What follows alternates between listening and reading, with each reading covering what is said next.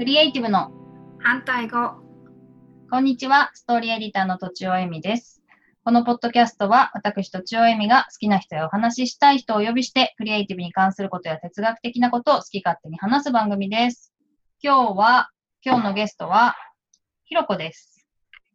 よろしくお願いします。よろしくお願いします。ひろこさんは、えっと、何者なんでしょうか？えっと、私はですね、あの、うん学びや子供の見方というのを開くために今準備中でして、うん。今は、えっと、家庭教師とかですね、あと、まあ、うちにお子さんに来てもらって、まあ、お勉強を見たり、なんか相談に乗ったりっていうことをしています。うんと、その、あれだよね、学びや子供の見方っていうのは結構前から準準備っていうか構想はあって、そうです。今こう立ち上がってきたって感じだよね。そうですね。やっと準備始めたっていう感じですね。うんうんうん。具体的に、あ、私とひろこのつながりを話した方がいいのかしら？あ、その方が分かりやすいかな。私がギブの実験室っていう、あの、オンラインコミュニティの運運営メンバーとしてやっていて、そこに旦那様が、ひろこの旦那様が入っ入ってていらしてくれたんだよね。そうですね。それで、えっと、なんか紹介してもらったんだよね。そうそうそう。うちなんでだっけ？うちの長男がやっぱり不登校とかだったから、相談したいみたいな感じだったんだっけね。そう、それで最初初めてお会いしたうんうん。それで。ちょっと、そうだよね。ちょっとなんか、一時期一緒に遊んでもらったりとか、うん。私も結構ディープな悩みを相談したりとか して、今は週一でね、あの、長男の家庭教師を、ちょっと次男もチラチラ見ながら そうですね。そおうそう。願いしてるって感じだよね。そうですね。うんうん。まあ、そその、そうだね、その子供、学び屋の説明をする前に、私がすごく、まあ、ひろこを信頼してるっていうのがありまして、子育てに関してというか、その、子供をすごい尊重してるんだよね。うん、尊重してる、尊重、うん。す うん、あの、まあ、ただ可愛いなっていう。なんかさ、無条件で子供を愛してるって感じだよね。なんでかわからないけど、愛らしくて愛しい、うん愛。しい。本当に。で、なんか、私とかに対して、まあ、基本的に大人はそんなに好きじゃないんだけど、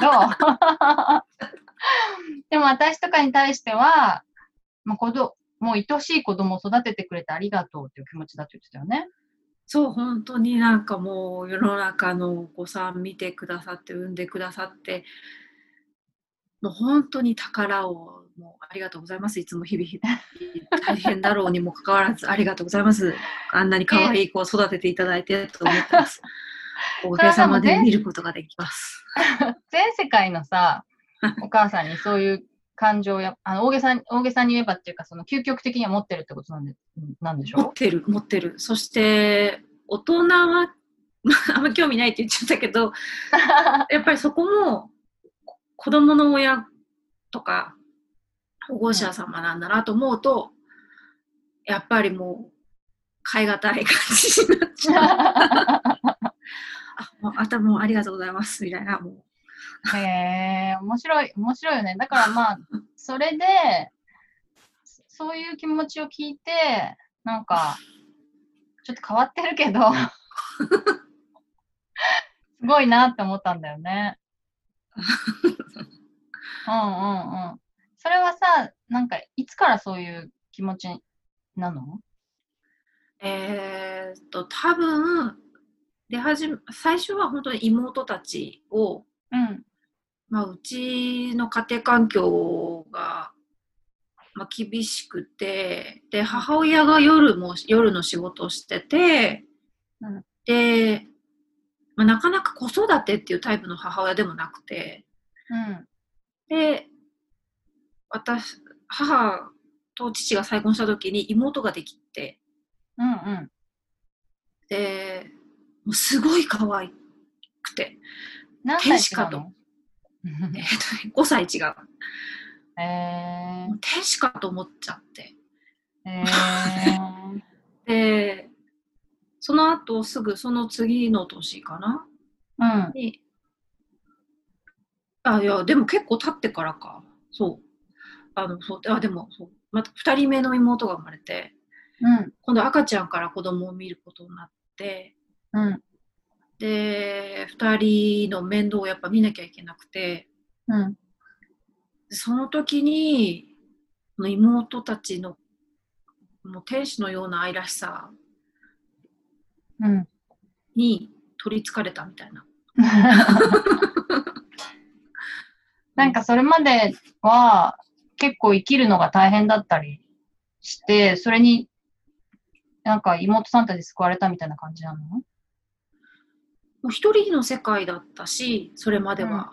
うん。あの、シングルファザーの家庭で、父親はずっと仕事で一日家にいなくて、まあ、家政婦さんがうちに来て家のことをやるけど、うーん。まあ、家政婦さんそんな会話しないし、うーん。で絵だけ描いて、まあ、とりあえず学校は行ってるけどそもそもすごい転校もしてるから学校に行くっていうほど行ってないし友達もいないからうん。っていう状態でいたのが母が来たことでなんか棚ぼた的に妹もついてきてうん。まあ母も衝撃だったけれどもうん。なんかこんな綺麗な人が母親なのか みたいな。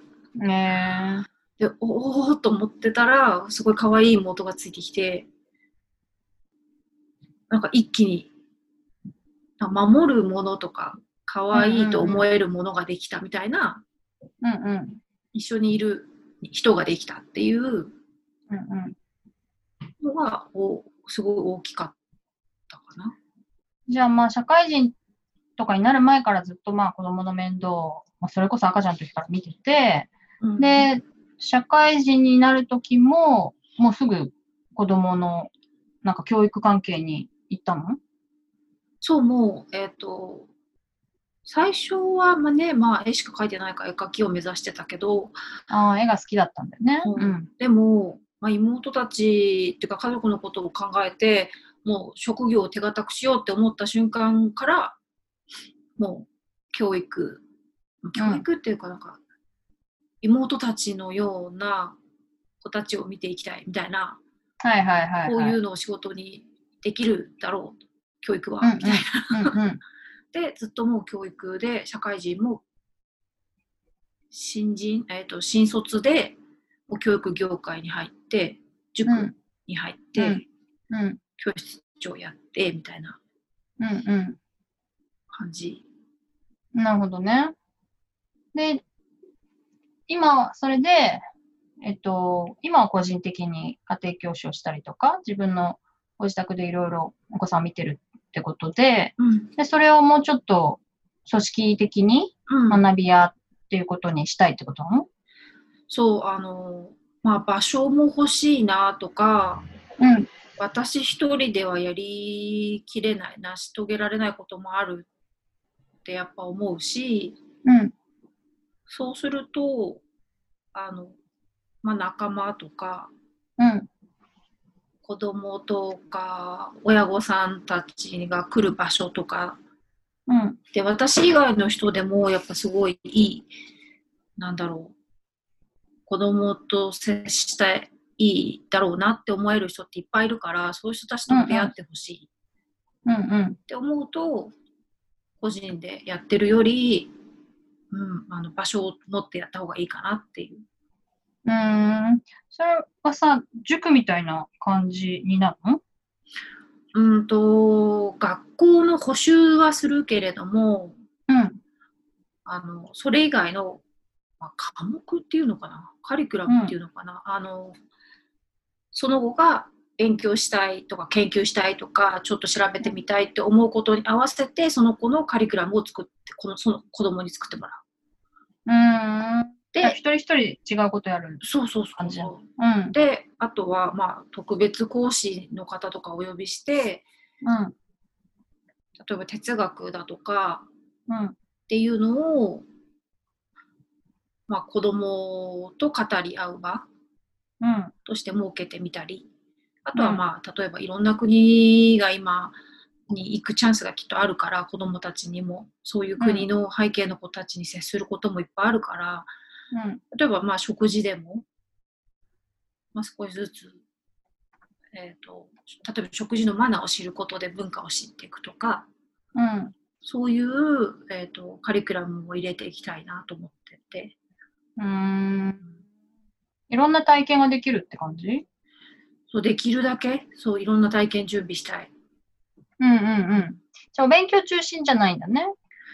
どちらかというとそうそうそっちが中心で、まあ、補習は 塾塾というかあの補習はどうしても補習で悩んでる子っていうのがいるからうんだからしますっていう感じかな。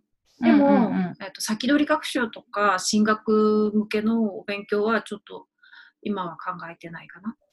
うん。うーん。なんかさ、私がさ、子供にさ、うん行ってみるって言うとしてさ、どどういう売り文句だといいのかね。自分のやりたいことを自分のやり方でやっていけるよっていう感じ。例えば、その子がサッカーだったらサッカー教室に行くじゃない？うんうんうん。やりたいことがサッカーだったら。うんうんだけど、なんだろう。そうじゃなくて、例えばポケモン大好きみたいな。うんうんうん場合とかうんうんいや別にそんなとこ行く必要ないけど、みたいな。まあでも、ポケモンをじゃあどうやって作ってるかとかを、その人,、うん。人たちにどうやって近づいていくかみたいなうんうん。のを一緒に考えていこうか みたいな。はいはいはポケい。モンの何が好きで、どういうところに近づきたいかとか、うんうん。ってことが分かれば、じゃあ、ポケモン好きだけど何したい？みたいな。うん。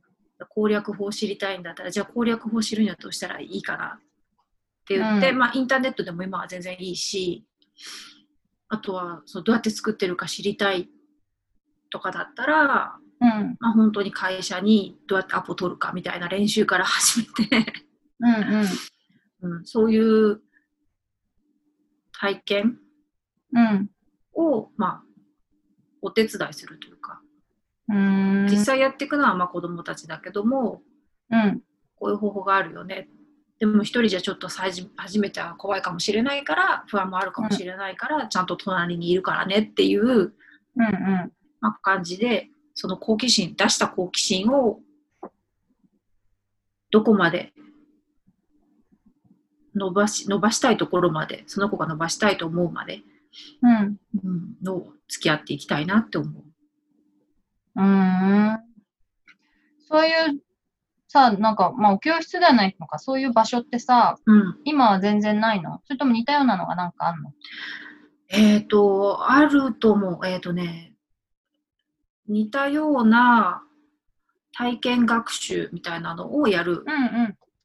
教室もあるし、あとは例えばうん理科に特化すれば理科実験教室とかもあるし、ああ、なるほど。で、ただ、なんか、いろんなものをちょこちょこと好きなだけ研究できるみたいな、うん。本当の学問の初めに触れるみたいなことをやるっていうところはそんなにない。うーん。な時間がかかっちゃうのと、うんうん。あと、まあ、そういうカリキュラムを立てると人員も、そうだよねう。ん必要になっちゃう。そうだよね。だから本当になんか結局、ひろこだから任せたいみたいなうん感じなんだろうなって、今聞いてて思ったけど。そうだよく知ってもらってそれに共感してくれる方、そうだよねう。ん、に来てもらえるとうんうん。いいかなとは思う。うんうんうん。なるほど。じゃあ、えっとですね、次回からは、なんかこう、ひろこがいろいろこれまでね、うんお子さんとこう接してきて、なんかどんな風に教育についてとか、まあ、個性とかそういうのをどんな風に考えてるかっていうのをちょっと話していければなと思います。はいで今日はこの辺で終わりにしたいと思います。はい、以上とちおえみと深松ひろ子でした。